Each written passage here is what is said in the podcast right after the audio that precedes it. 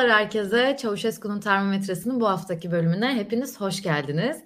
Bugün bizlerle beraber her zamanki gibi İlkan beraber olacak. Ama Gürkan Çakıroğlu da bu haftaki yayınımızda bize eşlik ederek bizi onurlandırıyor olacak.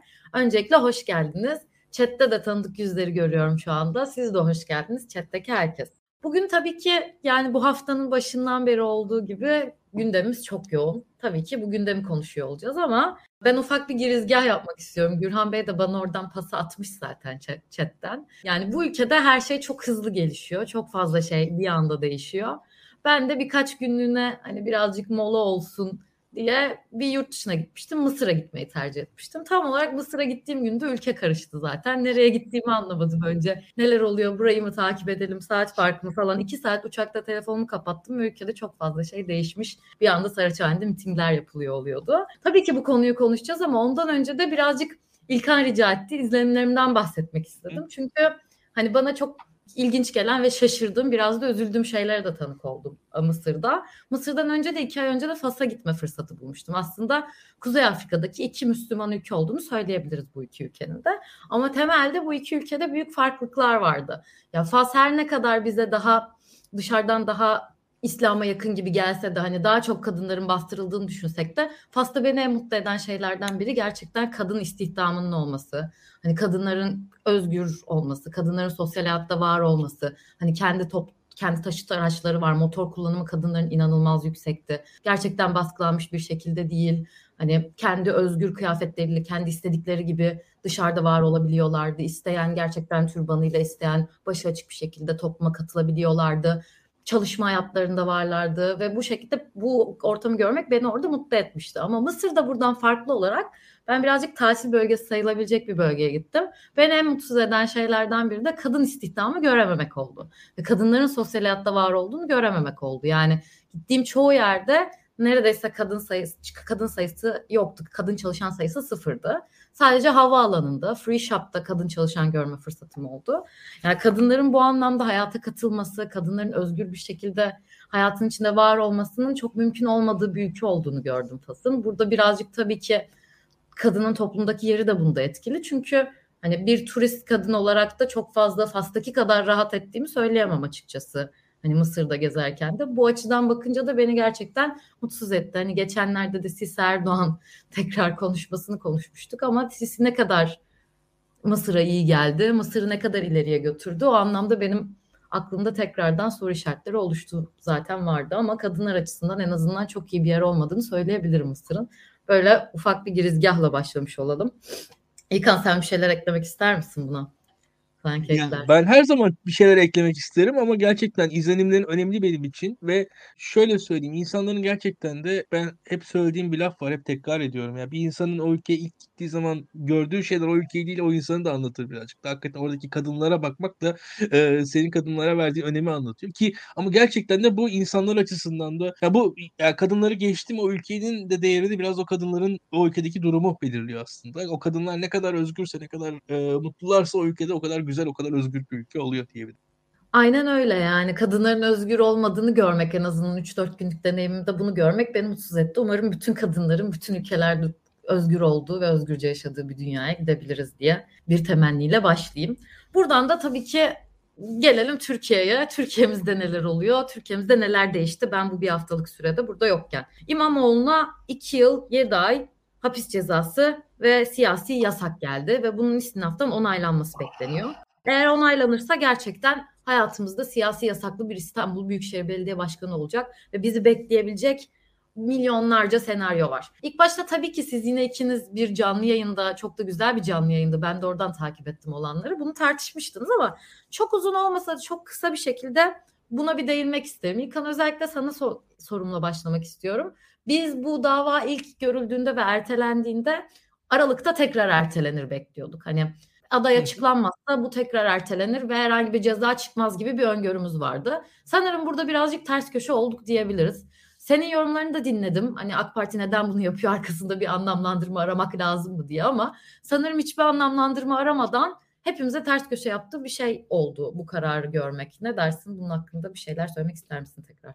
Gerçekten öyle. Şimdi bu kararı ben bekliyor muydum? Ben o kadar beklemiyordum. Ama bekleyenler varmış. Öte yandan illaki yani her şeyi çok cerrahi bir hassasiyetle yapılmıyor bence bu ülkede. Benim için bu karar önemli. Senin tüm anlattıklarının ötesinde benim için bu karar Türkiye'yi okumam da önemli. Ben artık bu karara göre okuyorum Türkiye'yi. Yani bu böyle bir e, ayrıntı, bir rastgelelik, bir böyle gündelik bir olay. Türkiye'de her gün başımıza gelen şeylerden bir tanesi olarak görmüyorum bu olayı. Bugün bu karar tekrar önemli bir olay olarak okuyorum. Şu açıdan hatırlarsın senle yaptığımız yayınlarda bir yıl kadar önce, bir buçuk yıl kadar önce ben yani erken seçimi olur mu diye bana sorduğunuz zaman ben erken seçim olmaz neredeyse seçim ertelenirse şaşırmam diyordum yani. O zamanlar ha, erken seçim olmaması kısmını bildim ertelenme ihtimali ihtimal olarak olduğunu söyledim. Öyle bir ihtimal de yokmuş. Seçim ertelenmeyecek en azından oluyor. Çünkü savaş olmayacak.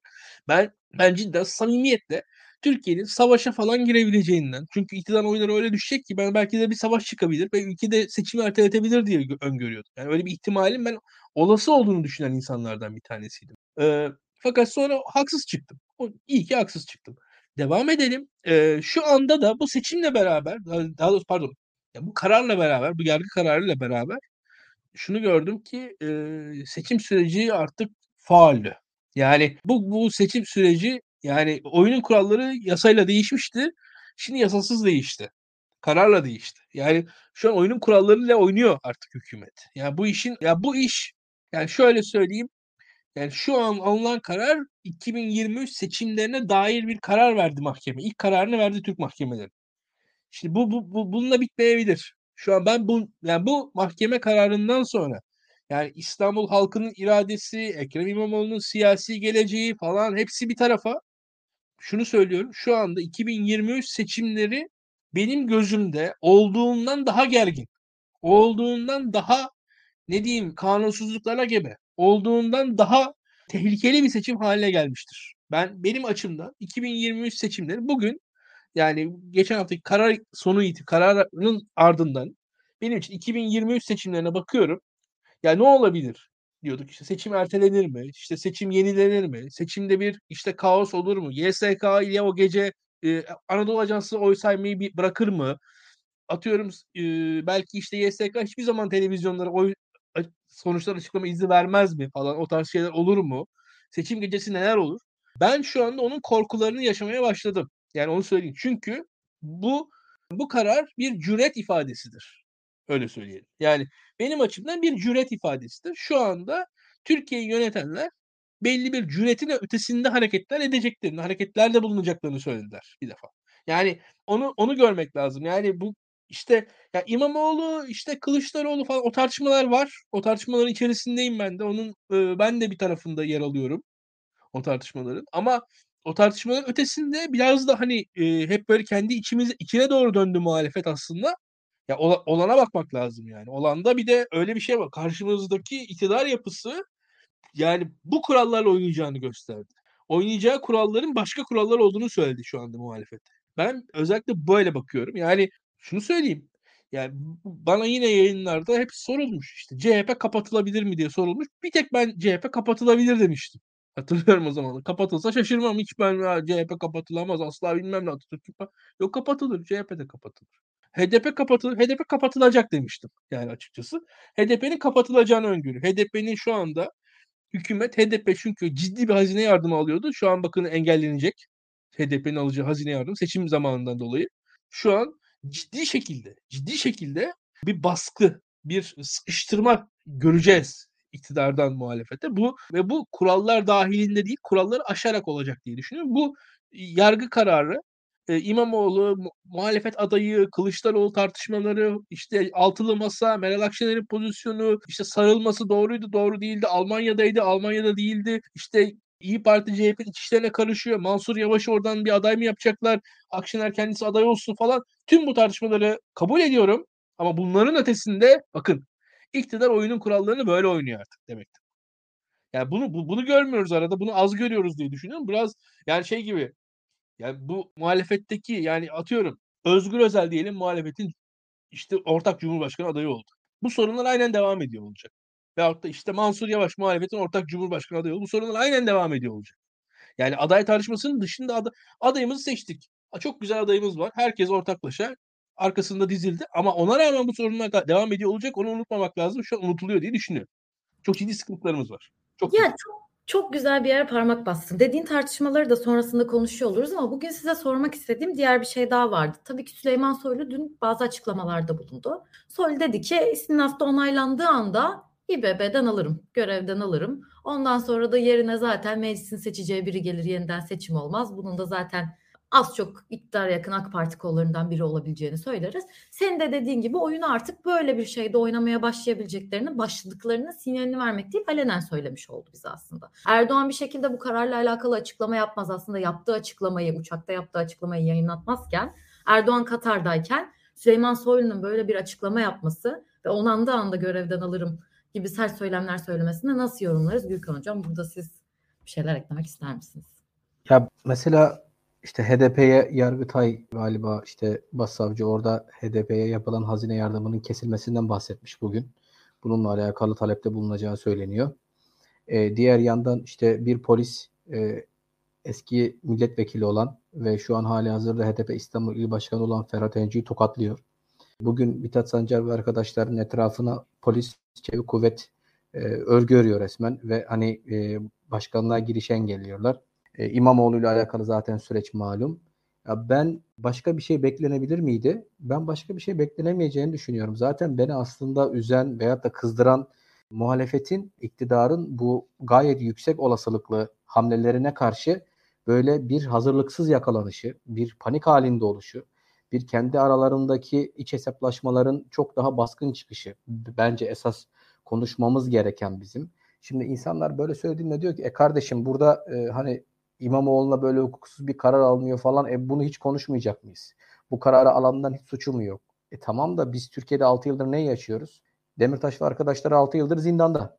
2019'da Selçuk Mızraklı ve birçok belediyeye yeni seçilmelerine rağmen kayyumlar atandı. Yani bırak işte istinaf, yargıtay süreçlerini vesaire insanlar tutuklandı. Şimdi e, bu mağduriyetleri yarıştırmak değil tabii gayem ama yani e, size böyle hafif tokat atılınca dünyayı ayağa kaldırıyorsunuz. Ama öte taraftan insanlar ezim ezim eziliyor. Kayıtsız kalıyorsunuz. Şimdi bu kayıtsızlıktan kastım şu. Kişisel olarak insanlar çıkıp belli başlı tepkileri gösterebilirler elbette. Gösterenler de oldu. Lakin topyekün olarak, muhalefet olarak kitlesel bir tepki gösteremezsiniz. Mesela Saraçhane'de olduğu gibi kitlesel bir tepki gösteremezsiniz. Mesela şu an itibariyle henüz Akşener'in Mithat Sancar'a yapılanlara karşı bir ses çıkarttığını biz görmedik değil mi? Halbuki e, mağduriyetin, e, acının kimliği olmaz. Siz mağdur olanın kimliğine bakıp sesinizi yükseltip yükseltmemeye karar veriyorsanız orada çok ciddi bir problem vardır.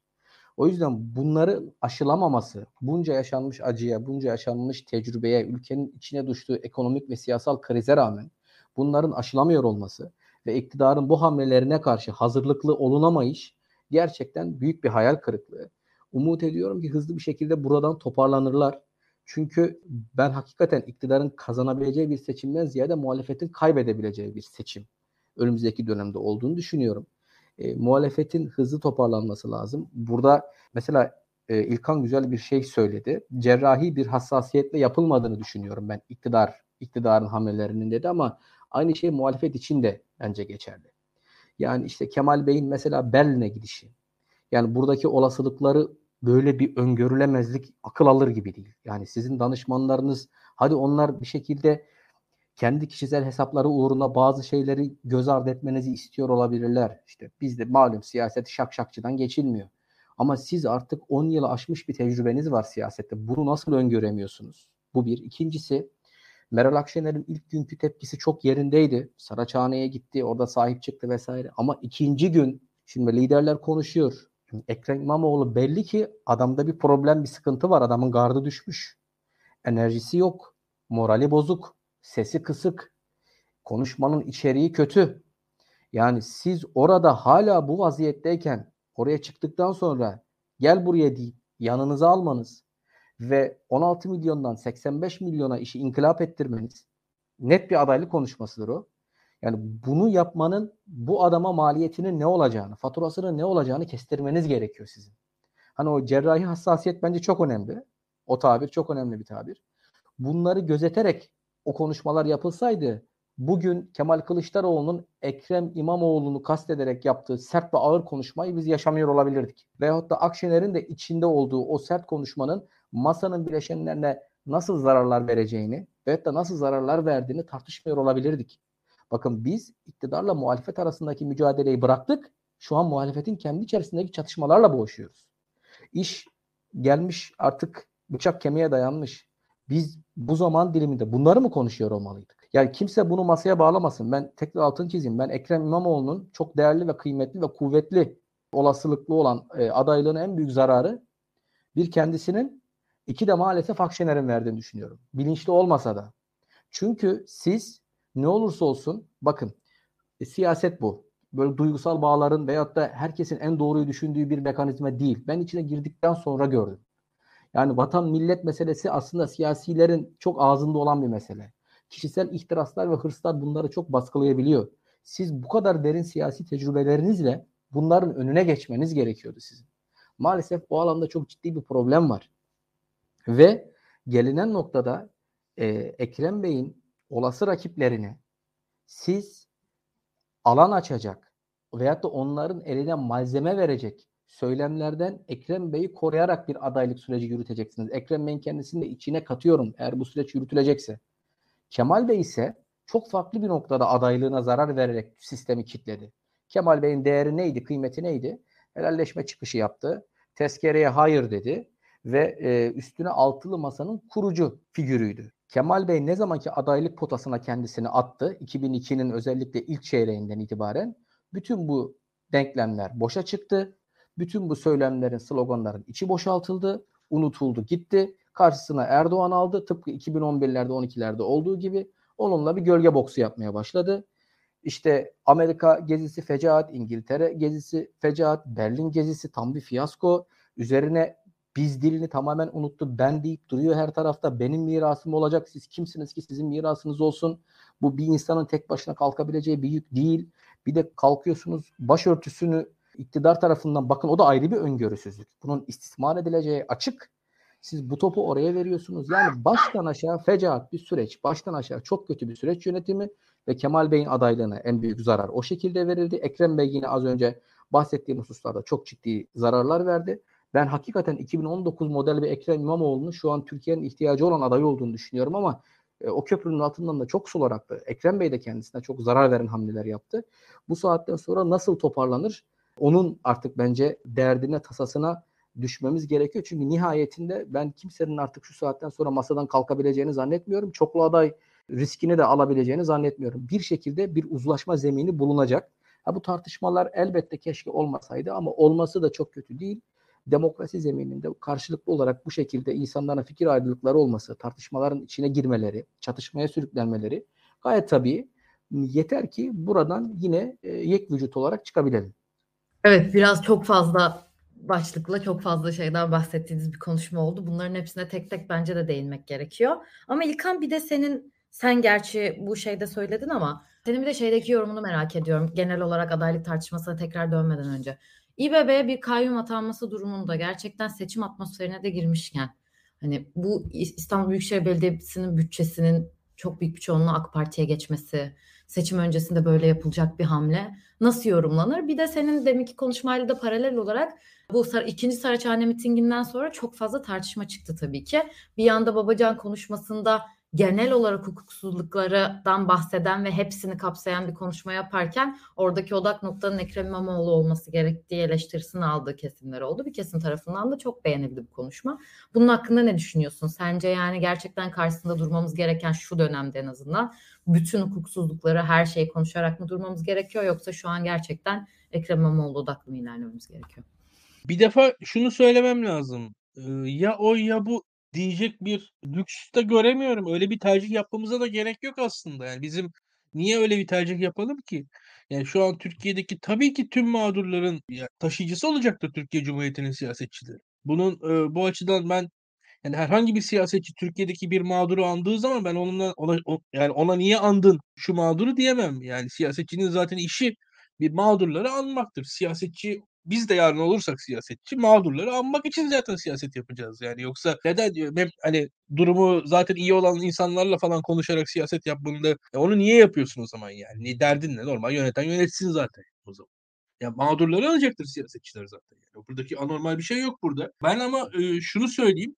Evet dediği gibi yani bir e, nüanslar orada oynuyor işte 16 milyon deniyor 85 milyon deniyor başka bir anlama çıkıyor. Orada veyahut da deniyor ki işte şu hikayede bir normalleştiriyor mu acaba? Evet benim açımdan da Türkiye'de evet mağdurlar var. Mağdurların arasında iki isim benim için şu anda öne çıkıyor. Yani orada Selahattin Demirtaş ki Tayyip Erdoğan'ı bir şekilde meclis çoğunluğundan eden insandı. Ve şu an cezaevinde olmasının bence nedenlerinden bir tanesi bu. Ve şu anda Ekrem İmamoğlu'nun yaşadığı şey çünkü bunlar Tayyip Erdoğan'ın doğrudan koltuğuna bir şekilde yani hani Tayyip Erdoğan'ın kendisine doğru hedef almış isimlerdi. Bu isimlerin e, mağduriyeti biraz Erdoğan'ın şahsıyla ilişkili.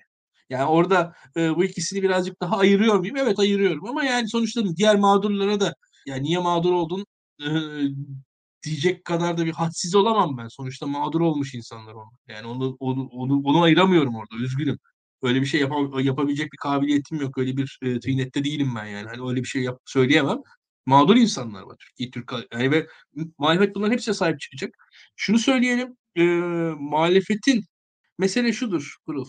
Ya orada oradaki konuşmalara niye bir itiraz ede- edeceksem şöyle söyleyeyim. Niye daha heyecanlanmadık diye itiraz edebilir. Babacan sağ olsun e, anmıştır Babacan Demirtaş'ı. Diğerleri niye anmadı diye itiraz ederim. Andı kötü mü oldu? İyi oldu. Hiçbir sakıncası yok. Korkmaya gerek yok. Böyle şeylerde. Onun dışında devam edelim. Oradaki yan yana duruş aslında şöyle söyleyelim. Mesela altılı masa yani niye yan yana bir miting yapabilmek için Ekrem İmamoğlu'nun başına bunların gelmesi mi gerekliydi? Mesela onu söyleyeyim. İlk, ilk mitingi altılı masanın beraberce. Yani Ankara'daki salon toplantılarının dışına ilk çıktıkları an altılı masanın Ekrem İmamoğlu'nun ceza aldıktan sonrası yaşadı, yaşadık bunu. Çok komik bir şey aslında. Yani burada eksiklerimiz ortaya çıkıyor. Ve dediğim gibi ben e, ilk dediğimi tekrar ediyorum. Türkiye'de şu an şartlar değişmiştir. Şu an Türkiye'de seçim sandığı yargı tehdidi altındadır. Yani benim açımdan şu an Türkiye'de seçim sandığı yargı tehdidi altındadır ve seçim sandığını muhtemel potansiyel yargı tehditlerinden korunmak gerekmektedir. Bunun yolları aranmalıdır. Bunun yolları teknik olarak aranabilir. Bunun yolları kamuoyu baskısı üzerine aranabilir diye düşünüyorum. Bunları da ekleyeyim. Yani aynen öyle. Bir de şey noktasında da çok iyi değindin. Yani ilk defa bizim altılı masayı bir arada görmemiz, ilk defa salonlardan çıkan, halka inen, aslında halkın da müdahil olabileceği ya da onlarla konuşan, onlarla temasa giren bir muhalefet gördük. Bu hepimizi bir noktada heyecanlandırmıştı. Size Gürkan Hocam, size ilk şeylerimde bu mesela heyecandan sonra hepimiz çok konuştuk, çok fazla heyecanlandık ama bu heyecan sönümlendi mi? Bir noktada konuşulmayı bıraktı mı? Hani iktidarın da şu an buna cevap vermiyor olmasının bir etkisi olabilir bunda ama heyecanımızı kaybettik mi? Kemal Kılıçdaroğlu'nun bugünkü açıklamalarına da isterseniz de bir değinebilirsiniz. Ya şöyle söyleyeyim, toplum siyasetin çok ötesinde. Bence Türkiye'nin geleceğe dair bir şansı varsa demokrasiye dair bir şansı varsa bu altılı masadan ziyade muhalefet partilerinden ziyade toplumun hakikaten siyasetin çok önünde ve ötesinde olmasından kaynak. Çünkü biz bunu Saraçhane'de gördük. Şimdi siyasette her birimizin fikri var. Sizin var, İlkan'ın var, benim var, başka insanların da vardır. Zamana göre, bazı şartlara göre değişir. Olan olaylara göre değişebilir. Bu da gayet tabii bir şey. Burada siyasetçinin karar alıp veyahut da doğru gördüğü bir ideoloji üzerinde kendisini yapılandırıp ortaya çıkması gerekiyor. Ekrem Bey'in iki noktada Ekrem Bey topal. Birincisi Ekrem Bey'in ideolojik bir background'u yok. İkincisi Ekrem Bey'in politik yol arkadaşları yok. Bu Ekrem Bey'e çok zarar veriyor. Ve geçmiş 3 yıllık zaman zarfı içerisinde bu ikisini de doldurmak noktasında bir gayret içerisine girmedi Ekrem Bey. Bu bizim şu anda aday noktasındaki sıkışmışlığımızın da sebeplerinden bir tanesi. Şimdi biz o gün Ekrem Bey'i Saraçhane'deyken o mitingde konuşuyorken adaylığını vurgulamadan adaylığını kesinleştirebilirdi. Yani bu belagati gösterebilirdi. Konuşmanın içeriğinde 2019'daki umudun zerresi yoktu. Heyecanın zekatı yoktu. Güven hiç yoktu. Bütün bunları düşündüğünüzde çok ciddi bir hayal kırıklığına sebep oluyor bütün bunlar. Ve mesela sizden çok daha büyük acılar yaşamış ve sizden çok daha büyük haksızlığa uğramış Demirtaş ve arkadaşlarına sizin hiç anmadan geçmeniz kabul edilebilir bir şey değil. Üstelik zaten de, e, Akşener sizin sağ tarafınızda. Siz bu konuşmayla HDP ve Kürt siyasal hareketini de solunuza alabilirdiniz. Ve bir yanda İyi Parti, diğer yanda HDP olan bir adayın seçilmeme ihtimali yüzde sıfır. Veyahut da toplumsal heyecanı yaratmama ihtimali. Hakikaten bunlar çok düşük. O yüzden ben gerçekten İmamoğlu'nun konuşması çok büyük bir fırsatın tepilmesi. Çok daha farklı bir şeyleri biz bugün konuşuyor olabilirdik. Orada Ali Babacan'ın bakın orada HDP'li herhangi bir siyasetçi yok. Lakin Ali Babacan'ın Demirtaş'a ve arkadaşlarını aldığında o meydandaki yükselen en büyük ses o anda çıktı. O bile toplumun gözünde onların nerede olduğunu gösterebiliyor. Kemal Bey'e gelecek olursak bilmiyorum bu Kemal Bey'in danışmanları kimdir? Onu bu yönlendiren kimdir? Bence Kemal Bey onları arayıp bulup partiden def etmeli yani ve kendi yanından da uzaklaştırmalı. Çünkü az önce söylediğim gibi Kemal Bey hakikaten e, helalleşmenin içini doldurup tezkerenin ardında dursaydı ve kurucusu olduğu masanın başından ayrılmasaydı tartışmasız tek adaydı. Yani hani bunu hakikaten kimse tartışmaya açmazdı. Ama kendisi başka bir yol tercih etti. Dört yıldır ilmek ilmek ördüğü siyaseti bertaraf etti, bir köşeye attı. Kim onu buna yönlendirdi? Gerçekten akıl alır gibi değil. Baktığımızda siyaset o kadar kirli bir şey ki bir yandan Türkiye'de, diğer yandan da tabiatı o kadar acımasız ki sizin en yakınınızdaki kişiler sizin aday olmanızı aday olmanızı istiyorken amaçladık amaçladıkları şey sizin aday olup kaybetmeniz ve onların da o kaybedişinizle birlikte CHP'nin koltuğuna oturma arzuları olabiliyor. Bunu çok ciddi anlamda gözlemlemesi gerekiyor bir siyasi liderin. Ama Kemal Bey bu tabiatta mı? Yani dediğim gibi öngörülemezlikler o kadar fazla ki başörtüsü çıkışının akıbeti, neticesi ortada. Siz Türkiye'de o belki on binleri, belki yüz binleri nefret suçunun muhatabı haline getiriyorsunuz. Anayasal zeminde üstelik. Bu anayasa değişikliği yani AKP'nin önerisiyle. Şimdi bunlar kabul edilebilir şeyler değil. Çok üzücü şeyler. Ve bunun ön ayağı oluyorsunuz. Bir sol partisiniz siz sözde. Bunlar kabul edilebilir değil. Ben umut ediyorum ki bu e, bu süreçten bir şekilde çıkılabilir. Ve yani Akşener'in de burada ne yapacağı önemli. Çünkü nasıl Kemal Bey'in bugün Ekrem Bey ve Mansur Bey'i veto hakkı varsa, öyle bir gücü varsa, Kemal Bey'in de bugün onayladığı üzere altılı masa karar verecek. Meral Hanım'ın Kemal Bey veto etme hakkı var. Hem de en güçlü veto etme hakkı Meral Hanım'da. E şimdi Kemal Bey, Ekrem Bey ve Mansur Bey'i vetoladı. Bunun üzerine de e, Meral Hanım Kemal Bey'i vetoladı. Ne yapacağız biz? burada denklemin tek bir ayağı yok. E, çok bilinmeyen bir denklem bu.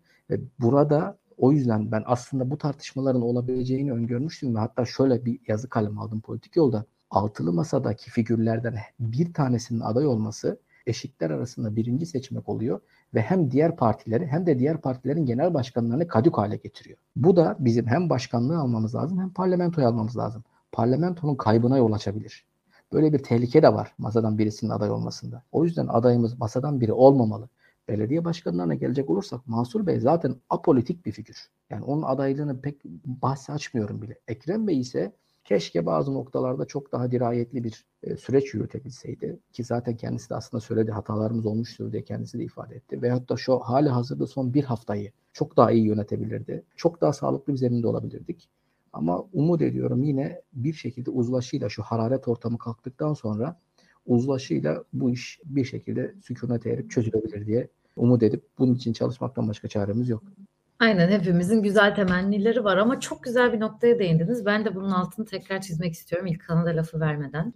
Kemal Kılıçdaroğlu'nun parti içindeki mi bilmem ama parti dışında da siyasal iletişimcilere, siyasal iletişim konusunda destek veren kimse gerçekten ben bu insanları bir sorgulaması gerektiğini çok net düşünüyorum. Siz de çok güzel ifade ettiniz. Yani helalleşme söyleminin altını doldurulamaması. Ekrem İmamoğlu davası varken bir gün sonra Almanya'ya gidebilirdi. Yani Almanya'ya giderken o pasaport kuyruğunda görüntülerin verilmesi. Gerçekten bir noktada kendisi bu kadar aday olmak istiyorken ya da en azından bize böyle lanse ediliyorken çok daha iyi bir siyasal iletişimle ilerlemesi gerektiğini düşünüyorum. Kesinlikle yazık oluyor. Zaten belli bir kesimin ön yargısı varken bu tür hatalarla, bu tür yapılan iletişim zayıflıklarıyla gerçekten çok daha fazla antipati topluyor.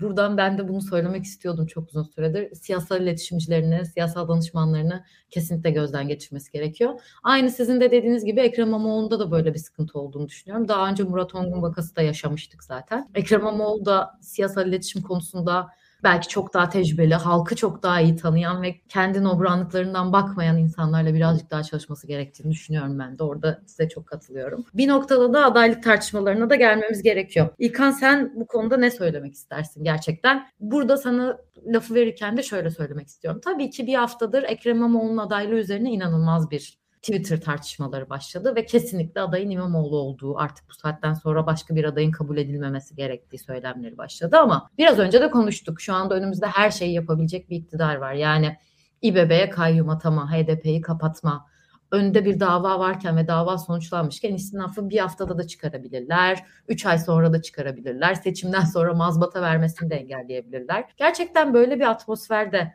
bu kadar çok bilinmeyenli bir denklem varken Ekrem İmamoğlu'nun adaylığı bizim için en mantıklı olan mıdır? Bu ülkenin geleceği için en mantıklı olan mıdır sence? Bu ülkenin geleceğini sordun Pırıl. İzleyiciler beğensinler yayını, paylaşsınlar, beğeniyorlarsa paylaşıyorlarsa likelasınlar, yorum yapsınlar. Onları isteyelim tekrardan yayının ortasında. Gerçekten mantıklı olanı sordum. Ben de mantıklı olanı düşünüyorum. Çok kolay cevap veremiyorum. Çünkü şu anda Türkiye'de oyunun kuralları yok. Onu görelim yani. Bu ülkede şöyle söyleyelim. Yani Türkiye'de 2023 seçimleri gecesi saat 18.30'da 19'da sandıklar kapatıldığı zaman %50,001 oyla bir cumhurbaşkanı seçebilir miyiz biz? Ben şu an o soruyu tekrar soruyorum. Şu anda yani biraz onu düşünerek hareket ediyorum ve ya iş Ekrem İmamoğlu, Mansur Yavaş, Kılıçdaroğlu aşabilir. Yani evet en iyi adayı bulması gerekiyor muhalefetin. Doğru. Ama iş o adayı seçmenin ötesine geçmiş durumda artık. Yani öyle şöyle söyleyeyim. Siz en iyi adayı buldunuz. O en iyi adayı seçime sokabilecek misiniz? O, onu düşünüyorum. Yani burada e, Ekrem İmamoğlu evet yani bence de şu anda Ekrem İmamoğlu'nun aday yapılması gerekir. Hele hele böyle bir hukuksuzluğa karşı tabii ki aday gösterilmesi gerekir. Herkesin birlikte yan yana olması gerekir. Omuz omuz olması gerekir. Olması gerekenler bunlar.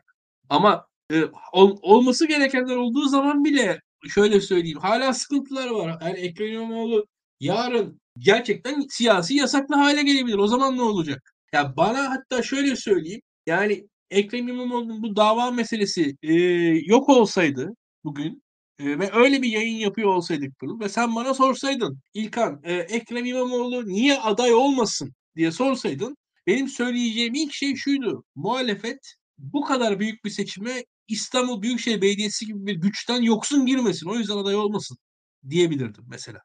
Şu an düşünüyorum. Şu an kayyum atanıyor. Yani kayyum konuşuyoruz biz İstanbul'da. Türkiye'de Türkiye'deki en büyük devlet dışı organizasyon İstanbul Büyükşehir Belediyesi. Yani Türkiye Cumhuriyeti'nde daha büyük bir belki Sosyal Sigortalar Kurumu falan. Yani yine İstanbul Büyükşehir Belediyesi. Yani bu, bunun başına şu anda kayyum atanıyor. Yani atanma riski var ve hani bayağı atanacak gibi gözüküyor. Yani istinaf falan Ekrem İmamoğlu hapis konuşuluyor ya şu anda. Biz neden bahsediyoruz? Evet ya bir, bir gerçeklere bakalım. İmamoğlu hapis konuşuluyor. Ya şu anda e, şöyle bir şeye bir ihtiyacımız var. Bizim ciddi şekilde halkı mobilize etmemiz lazım. Yaşanan hadiseyi halklaştırmamız lazım, politikleştirmemiz lazım. Yani hadise Ekrem İmamoğlu'nun şahsı değil, şahsının da ötesinde muhalefete sandığa yönelik bir hadisedir diye oturtmamız lazım insanların aklında bunları. Çok ciddi tehlike var. Yani ben hala farkında mıyız bilmiyorum. Yani biraz çok büyük çok büyük sorun geliyor karşımızda ya. Yani en ideal adayı bulduk diyelim. Yargı e, adaylıktan alacak belki de hanımefendiyi ya da beyefendiyi. Yani bu Böyle bir şey var. Biz hala iyi bir adayla şey yapacağız. Tamam yani evet Ekrem İmamoğlu'nun yaşadıklarını katılıyorum. Belki Kılıçdaroğlu'nun işte hata yapıyor ona da katılıyorum. Ama arkada daha büyük sorun var. Ekrem İmamoğlu aday gösterdik diyelim ama yar, istinaf bir hafta sonra belki adamı e, alacak görevden. Yani Yargıtay çak diye onaylayacak. Yar, e nasıl bir şey ol? O zaman ne yapacağız? Ona dair bir fikrimiz var mı? Ha şu var. O zaman şu olacak diye umuyoruz. İmamoğlu muhtemel potansiyel diğer adayın yanında omuz omuza mitingler yapacak. Zaten onların bugünden yapılması lazım bence. Onu söyleyeyim. Yani siyasal olarak Türkiye'deki önde gelen insanların omuz omuza sokaklara çıkması gerekiyor. Cidden bu işin politize edilmesi gerekiyor. Yani çok büyük bir sıkıntımız var. Ya bakın benim açımdan şu İmamoğlu'nun siyaset yasağı geldiği gün Türkiye'de oyunun kuralları değişti. Değişti. Şu an Türkiye'de oyunun kurallarını değiştirdiler. Ya biz bu işi kuralına göre oynamayacağız dedi iktidarımız. Türkiye'de hükümet dedi ki ben bu oyunu kurallarına göre oynamıyorum oynamıyorum dedi yani baktığınız zaman. Bu, bu, bu o demek. Bu o demek. Ve bunu e, burada bunun farkında ol. Bir hala bir şey tartışıyoruz. İşte hükümet ne mesaj verdi? İşte Tayyip Erdoğan'a rağmen bu karar alındı? İşte gizli FETÖ'cü odaklar yargı içerisinde ya böyle saçma sapan şeyler konuşuldu bir haftadır Türkiye'de ya. Hani farkında değiliz olayın. Farkında değiliz. Cidden anlamıyorum.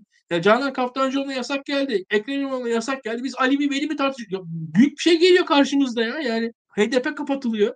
Biz hala Sanki şöyle bir şey var. Titanic batıyor. Biz orada müzik çalmaya devam ediyoruz. Sanki hiçbir şey olmamış gibi. Ya gerçekten farkında değiliz olayların. Ya ülke, Türkiye normal bir ülke. Tayyip Erdoğan normal bir lider. AKP normal bir parti. Çok normal bir ülkeymişiz gibi. Hani işte atıyorum nedir? Yani böyle İsveç seçimleri olmuş. İsveç seçimlerinde işte sosyal demokratlar mı merkez demokratlar mı arasında seçim yapıyoruz. Böyle bir durumdaymışız gibi tartışıyoruz olan biteni. Şaşkınım açıkçası. Cidden şaşkınım. Herkesi herkese akıl yani herkese birazcık daha sağduyu davet sağduya davet ediyorum. Olan bitene baksınlar. Evet yani herkesin duruşu var. Herkesin bir noktası var da hadi diyelim dediğiniz gibi oldu. En iyimser senaryonuzda da kaybedebilirsiniz şu anda. Öyle bir risk var. Öyle garanti değil. Onu görmek lazım. Bunların farkında olalım. Yani hakikaten farkında olalım ya. Yani ben anlamıyorum. Ya ülkede Türkiye'nin en büyük şehrinin açık ara ülke ekonomisinin yarısının başındaki belediye başkanı bir saçma sapan yargı kararıyla görevden alınıyor. Biz ya Ali mi Veli mi? Ya ülkede hukuk kalmamış. Seçim zaten iki defa da adam gelebildi. Hiçbir şey yokmuş ki bunları konuşuyoruz. Evet bana kalırsa evet İmamoğlu aday ilan edilmeli ama ya İmamoğlu aday ilan edilmesi hiçbir şey garantisi değil onu söyleyeyim yani. Onu, bunun farkında olalım. Evet ya bence İmamoğlu benim gönlüm orada. Aynen hakikaten öyle. Ama bununla hiçbir şey çözülmez. Bakın yan yana olmak lazım. İyi Partililer, Cumhuriyet Halk Partililer böyle Ali e, yani kadro kavgası işte atıyorum post kavgası falan ya böyle bir lüksümüz yok. Hakikaten farkına vararım olan bitenin. Yani ve şöyle söyleyeyim. Bakın seçimden sonra bu partilere yer kalmaz Türkiye'de. Bu arkadaşlar hepsi farkına varsınlar. Yani herhangi bir yenilgide e, açık konuşalım. Ya biz, biz mesela Daktilo'da güçsüz olmanın gücüyle kalırız ayakta. Onlar kalamazlar. Bak çok kötü hakikaten böyle bir şey var. Yani biraz gerçekçi olsunlar. Çok ciddi risk altındalar. Akıl ihsan etsin Allah. Ne diyelim yani böyle bir şey söyleyebilirim ancak.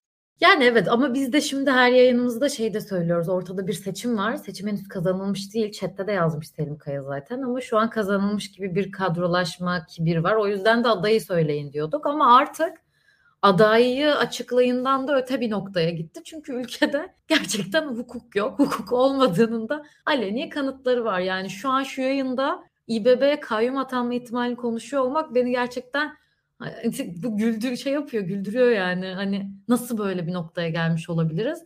Bundan da herkesin haberinin olması gerekiyor kesinlikle. Derken şöyle bir ekleme de yapacağım. Canan Tam... Hanım şu an aday olamıyor. Yani Canan Hanım şu an CHP İslam İl Başkanı değil. Yani onu bakın Canan Kaftancıoğlu CHP'den şu izleyicilerimize soralım. 5 isim sayın deseniz sayılacak 5 isimden bir tanesi Canan Kaftancıoğlu. Türkiye'nin en eski partisinin Cumhuriyeti kuran parti İstanbul İl Başkanı şu an siyaset yapamıyor ya. Ya hale bakın. Yani hale bakın biz bunu böyle ve normal mesela Canan Kaftancıoğlu da 5 yıl önce şöyle demişti falan diyoruz biz. Böyle bir şey olabilir mi? HDP'yi falan saymıyoruz bile artık. Ya Türkiye'deki Türkiye'nin üçte birini yöneten belediyeler zaten görevden alındılar. Üstüne İstanbul alınıyor. Canan Kaftancıoğlu zaten alındı. E herkes zaten hapse girdi. Kemal Kılıçdaroğlu'na suikast üzerinden linç edildi adam Ankara'da. Büyük şey Türkiye'nin başkentinde Türkiye'nin muhalefet lideri iki yerel seçimlerde İstanbul Belediye seçimleri yenilenirken ve miting yapıldığı sırada linç edildi. Genelkurmay Başkanı oradayken. Yani hale bakın Türkiye'nin hali bu. Böyle bir ülkedeyiz biz. Herkesin aklını başına almasının çok ciddi tehlike var burada. Yani benim açımdan paradigma değişmiştir bu karardan sonra. Ya şöyle bir sana ekleme yapabilirim. Sadece destekleyecek nitelikte olabilir. Tam bu karar açıklandığında Özer Sencer bir anket sonucu açıkladı. İmamoğlu'nun yargılanması hakkında siyasi midir? Hukuk mudur diye. Gerçekten tabii ki %44'ü 44.8'i bunun siyasi bir dava olduğunu söylüyor. Ama %30.9'luk bir kesiminde böyle bir davadan haberi yok. Ya bence önemli olan gerçekten ülkede şu anda böyle bir kararın çıkmış olduğunu herkesin bağırarak, çağırarak anlatması, ülkede hukukun kesinlikle yerler ayaklar altına alındığını konuşmamız belki de. Belki de bir ay sonra bu anketin tekrarını yaparsa Özer Sencer yine paylaşırsa ben çok merak ediyorum ne kadar bu mitingler, ne kadar bu ana akım medyasızlıkta halka ulaşabiliyor muhalefet. Gerçekten de tekrar şeyi de yani pandemi döneminde sokak sokak gezen siyasi parti liderlerini tekrar sokak sokak gezmeye davet etme zamanımız, siyaset yapmaya davet etme zamanımız geldi gibi düşünüyorum. Ya tabii haklısınız ama hani şu saatten sonra çok büyük mucizeler olmadığı takdirde hem Ekrem İmamoğlu'nun hem de Kemal Kılıçdaroğlu'nun aday olacağını düşünmüyorum kim aday olur, kim aday çıkacak? Buna hem toplum hem toplumsal muhalefet hem siyasal muhalefet e, bir şekilde e, bir uzlaşı zemininde bir araya gelerek karar verecekler. Çünkü bu iki figür birbirini ABN tabirle deport etti. Yani bu onların denklemi maalesef süreci tamamen kısıtladı. Az önce de söylemiştim yani Doğru Kemal Bey Yavaş ve e, İmamoğlu'nu veto etti ama Akşener de Kemal Bey veto edecek. E, ve sistem bu iki aday üzerinden kilitlenecek. Yeni bir aday arayışı içerisinde olacağımız muhtemel ki bunun masadan birisi olacağını zannetmiyorum. Nasıl bir aday çıkacak? Biraz da bir, bir buçuk aylık bir zaman dilimi var görüldüğü kadarıyla. Göreceğiz. Bu Türkiye'de %50 meselesine gelince İlkan söyledi. Yani şimdi biz bugün Türkiye'de sokaktaki vatandaş bile ki altılı masanın liderleri de bunu sık sık söylüyorlar. Brezilya'daki gibi %51 ile %50 küsürle seçimlerin kazanılmayacağının farkındayız. Ve biz yine İran'daki gibi kitlesel yürüyüşlerin Türkiye'de artık yapılamayacağının da farkındayız. Demek ki Türkiye'de bir demokrasi ve cumhuriyetten bahsedemiyoruz. Yani Güney Amerika'daki kadar bile demokrasinin varlığından bahsedemediğimiz, İran'daki kadar bile temel hak ve özgürlüklerin talebinden bahsedemediğimiz bir yapı rejimle karşı karşıyayız. Ve hani bunu sıklıkla söylüyorum. 90'lardan bile daha kötüyüz. 90'larda faili meçhuller vardı şimdi yok diyorlar. Bunun olmamasının sebebi rejimin artık buna ihtiyaç bile duymaması. Çünkü yasama, yürütme ve yargı tek elde birleştiği için e, zaten yargı kararıyla sizi alıyor, polise tokatlatıyor, tutuklatıyor, zindana atıyor.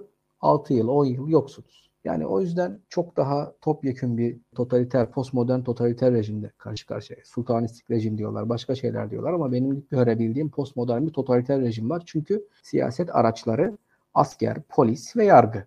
Yani e, toplumun ihtiyaçlarına yönelik siyaset geliştirebilme durumları söz konusu değil. Bütün bunları düşündüğümüzde buradan uzlaşıdan başka bir yolla çıkabilme şansımız yok. O yüzden mesela işte bazı arkadaşlar yorumlarda işte e, Demirtaş'tan ve HDP'den bahsedilmesine kızıyorlar. Az önce gördüm. Arkadaşlar Türkiye'de %11 oy almış bir partiden bahsediyorsunuz. Ve dediğim gibi sizin kaşınızdan iki tel alınsa hop oturup hop kalkıyorsunuz. Adamlar canlarıyla boğuşuyorlar. Adamlar özgürlüklerinden yoksunlar.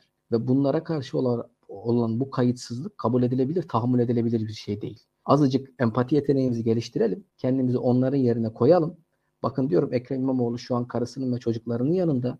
Özgürlüğü kendi ellerinde. Herhangi bir şekilde bir polisten de tokat yemedi. Herhangi bir şekilde polis ablukasına da alınmadı. Şimdi bu bu çok yanlış bir bakış açısı, kötü bir bakış açısı, topluma zarar veren bir bakış açısı ve yok sayan bir bakış açısı ve HDP'nin olmadığı bir denklemde muhalefetin kazanabilme ihtimali sıfır. Şimdi bu hal buyken yani bu olmasa bile insanların hayatını bu kadar ya veyahut da insanların acılarına karşı bu kadar görmezden gelmek doğru bir bakış açısı değil aynı toplumda yaşıyorsak ama hal buyken bile bu hala tahammül edemiyor yani tahammül edilmiyor maalesef. Vatandaşlar e, ideolojik bakış açılarına göre e, bu rejimin bizi dayattığı hatta içselleştirmemize sebep, sebebiyet verdiği bu körlük başkasının öteki diye kodladığımız kişinin acısına veyahut da huk uğradığı hukuksuzluğa karşı bu körlük yapıcı bir şeye vesile olmuyor. Bizi buradan çıkartmıyor. Zaten buradan beslenerek mevcut rejim inşa edildi. İktidarda e, kalabiliyorlar. Bu kutuplaşma, bu ayrıştırma, bu ötekileştirme dili, iklimi bunu bir şekilde aşmamız lazım. O yüzden İyi Parti ile HDP'nin aynı ittifakta olmalarına gerek yok. Yan yana gelmelerine gerek yok. Ama demokrasi paydasında aynı istikamete yol alabilirler. Aynı adaya oy verebilirler. Bu adayın kim olacağını bizim keşfetmemiz gerekiyor e, bunun yollarını aramamız lazım. Yani dediğiniz gibi HDP'nin olmadığı bir denklemde Türkiye'de muhalefet tarafının seçim kazanma ihtimalinin çok düşük olduğunu söylesek gerçekten yanlış bir tabir olmaz diye düşünüyorum ben de. İlkan sana da şeyi yaparken şimdi bir noktada da tabii ki HDP'nin kapatılmasını konuşuyoruz ve sen gerçekten bu ihtimal çok yüksek görüyorsun. Böyle bir senaryoda neler olur sence? Mikrofonu hmm. kapat. Şöyle söyleyeyim Pırıl. HDP'nin kapatılmasına çok yüksek olasılık görüyorum. HDP'nin kapatılması sırasında şu oluyor hükümet tarafından. Türkiye'de HDP'ye yapılan baskı aslında HDP siyasetine bir şekillendirme çabasıyla beraber yürüyor Yani Türkiye'nin Kürt meselesinde devletin aldığı tavırlarda şöyle bir şey olmuştur her zaman. Belli figürler içeri alınır, belli figürler dışarıda bırakılır. HDP siyaseti, Kürt siyaseti biraz öyle yönlendirilmeye çalışılır. Ve daha ziyade de bu siyasette ona karşı kendi refleksleri olur genelde. Ve zaten biraz bu yüzden de mesela o siyaset içerisinde hep şeydir. Cezaevindeki kalış süresi neredeyse rütbe gibidir anlatılır insanların. Yani cezaevinde kalması ne kadar uzun kalır o kadar büyük saygı gösterir. Hatta yani Ahmet Türk falan bazen HDP'ye ters açıklama yaparken kimse bir şey söyleyemez. Onu çok yapmıştır içeride. Yani öyle şeyler vardır oralarda. Şimdi böyle bir, bir alışkanlığı var o siyasetin. O, o öyle bir ezberi var. Seçime kadar dersen şu. Şimdi HDP kendi varlığı itibariyle şu demek. Oradaki siyaset açısından bir Türkiye'lileşme iddiası. O siyasetin cisimleştiği yer HDP aslında. Yani amblemiyle, diliyle, işte siyaset söylemiyle, propaganda tarzıyla biraz öyle bir yer HDP. HDP içerisinde tabii çok farklı yerler var. Yani çok farklı kanatlar var. Daha dindar kanat var. Daha daha böyle kendi içi Kürdistani dedikleri işte kesim var daha Türk soluna yakın kesimler var. İşte kökene göre farklılıklar var. O farklılıkların hepsinin üzerine oynayan, oynanacaktır diye düşünüyorum HDP'lilerin. Ve ana amaç şu aşamada HDP'yi özellikle HDP'li seçmenleri sandıktan uzaklaştırmak. Yani hükümet açısından. Ne kadar başarılı olur bilmiyorum. Burada HDP şunu yapacak muhtemelen. Hangi parti üzerinden seçime gireceği konusunda bilmiyoruz. Birkaç aday var. Kendi partileri var. Yeşiller ve Sol Gelecek var. Tip var. Bu partiler üzerinden girebilir. Belli olmaz girmeyebilir. Bağımsız aday tekrar bilmiyor. Yani çok farklı seçe- seçe- seçenekler var. Orada e, hangi yolun üstlenileceğini bilmiyorum ve şöyle hangi isimlerle devam edileceği de belli. Şimdi parti kapandığı zaman siyasi yasaklar da geliyor üstüne.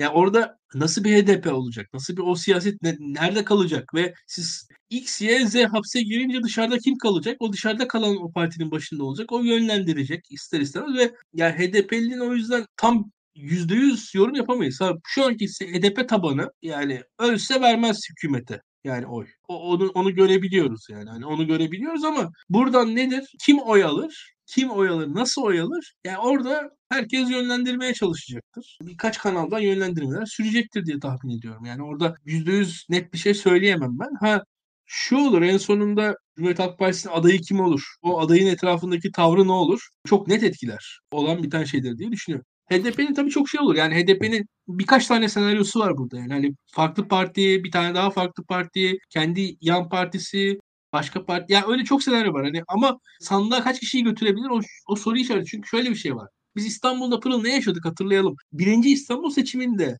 aslında doğal Ekrem İmamoğlu seçmeni olan bayağı bir insan seçime gitmemiş. Biz onu gördük ikinci seçimde aslında.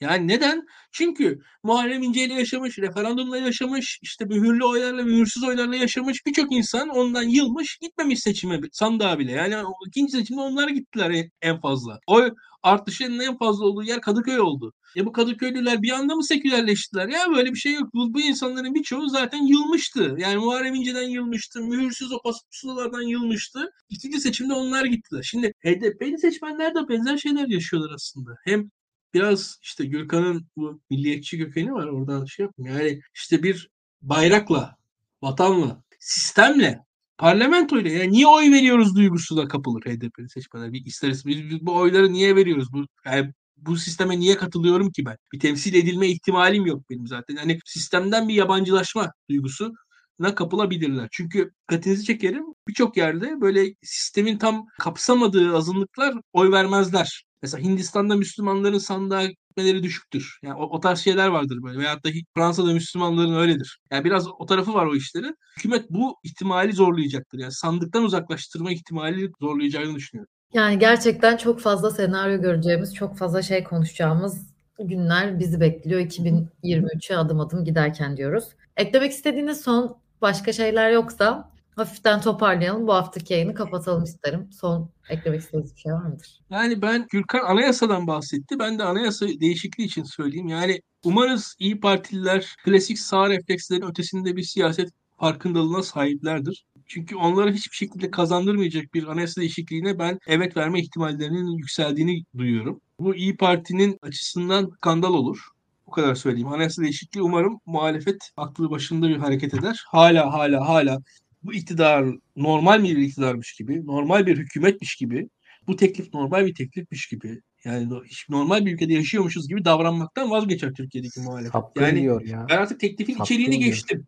Sapkın diyor ya. Yani anayasal metne, gerekçeye sapkın ifadesini bir grup yurttaş, bir Evet. grup vatandaşın yaşam Yani şekline, korkunç bir şey. biçimine, tercihine inanılmaz bir şey. Yani nefret suçunu anayasal hale getiren Türkiye dünyada kaç tane sistem vardır, ülke vardır. Yani bunun kabul edilebilir bir yanı yok ama maalesef Cumhuriyet Halk Partisi dediğimiz parti güya sol, güya Kemalist, güya laik, güya seküler ve milliyetçi bir parti ve seküler olduğu iddiasında bir parti buna çanak tutabiliyor. Ben orada hakikaten Kemal Bey'in vebalinin çok büyük olduğunu düşünüyorum ve umut ediyorum ki bir noktada direnç gösterirler, koyarlar biliyorsunuz dokunulmazlıkların kaldırılmasında şimdi arkadaşlar ya, hemen kızacaklar, yorumlara patır patır yazacaklar da o dokunulmazlıkların kaldırılmasında da Kemal Bey'in çok ön ayak olduğu bir süreç vardı ve bunun Türkiye'ye neye mal olduğunu biz gördük. Bakın az önce önemli bir noktaya temas etti İlkan. Ee, biz bu e... referandumda Kürtler sandığa gitmedi ve akıbet ortada. Yani bu arada şöyle söyleyeyim bu e, anayasa konusunda biz bu hafta yayınlar yapacağız Daktilo'da. Kabul edilebilir bir şey değil. Onun bedelini elimizden geldiği kadar ödetiriz yani o, o öyle bir evet verecek insanlar. Hiç, hiç, hiç, hiç kimse unutmaz yani onu da söyleyeyim burada. Yani evet önümüzde beklediğimiz bir anayasa, olası bir seçimle beraber anayasa referandum da var. Sizin de dediğiniz gibi bunda da muhalefetin nasıl duracağını göreceğiz. Ama ortalık çok karışık. Muhtemelen zaten çok daha fazla konuşacak konumuz da olur haftaki yayınlarda. Haftaya gelmeden bile bu haftada konuşacak çok fazla şeyimiz olur zaten. Çok teşekkür ederim ikinize de. Ağzınıza sağlık.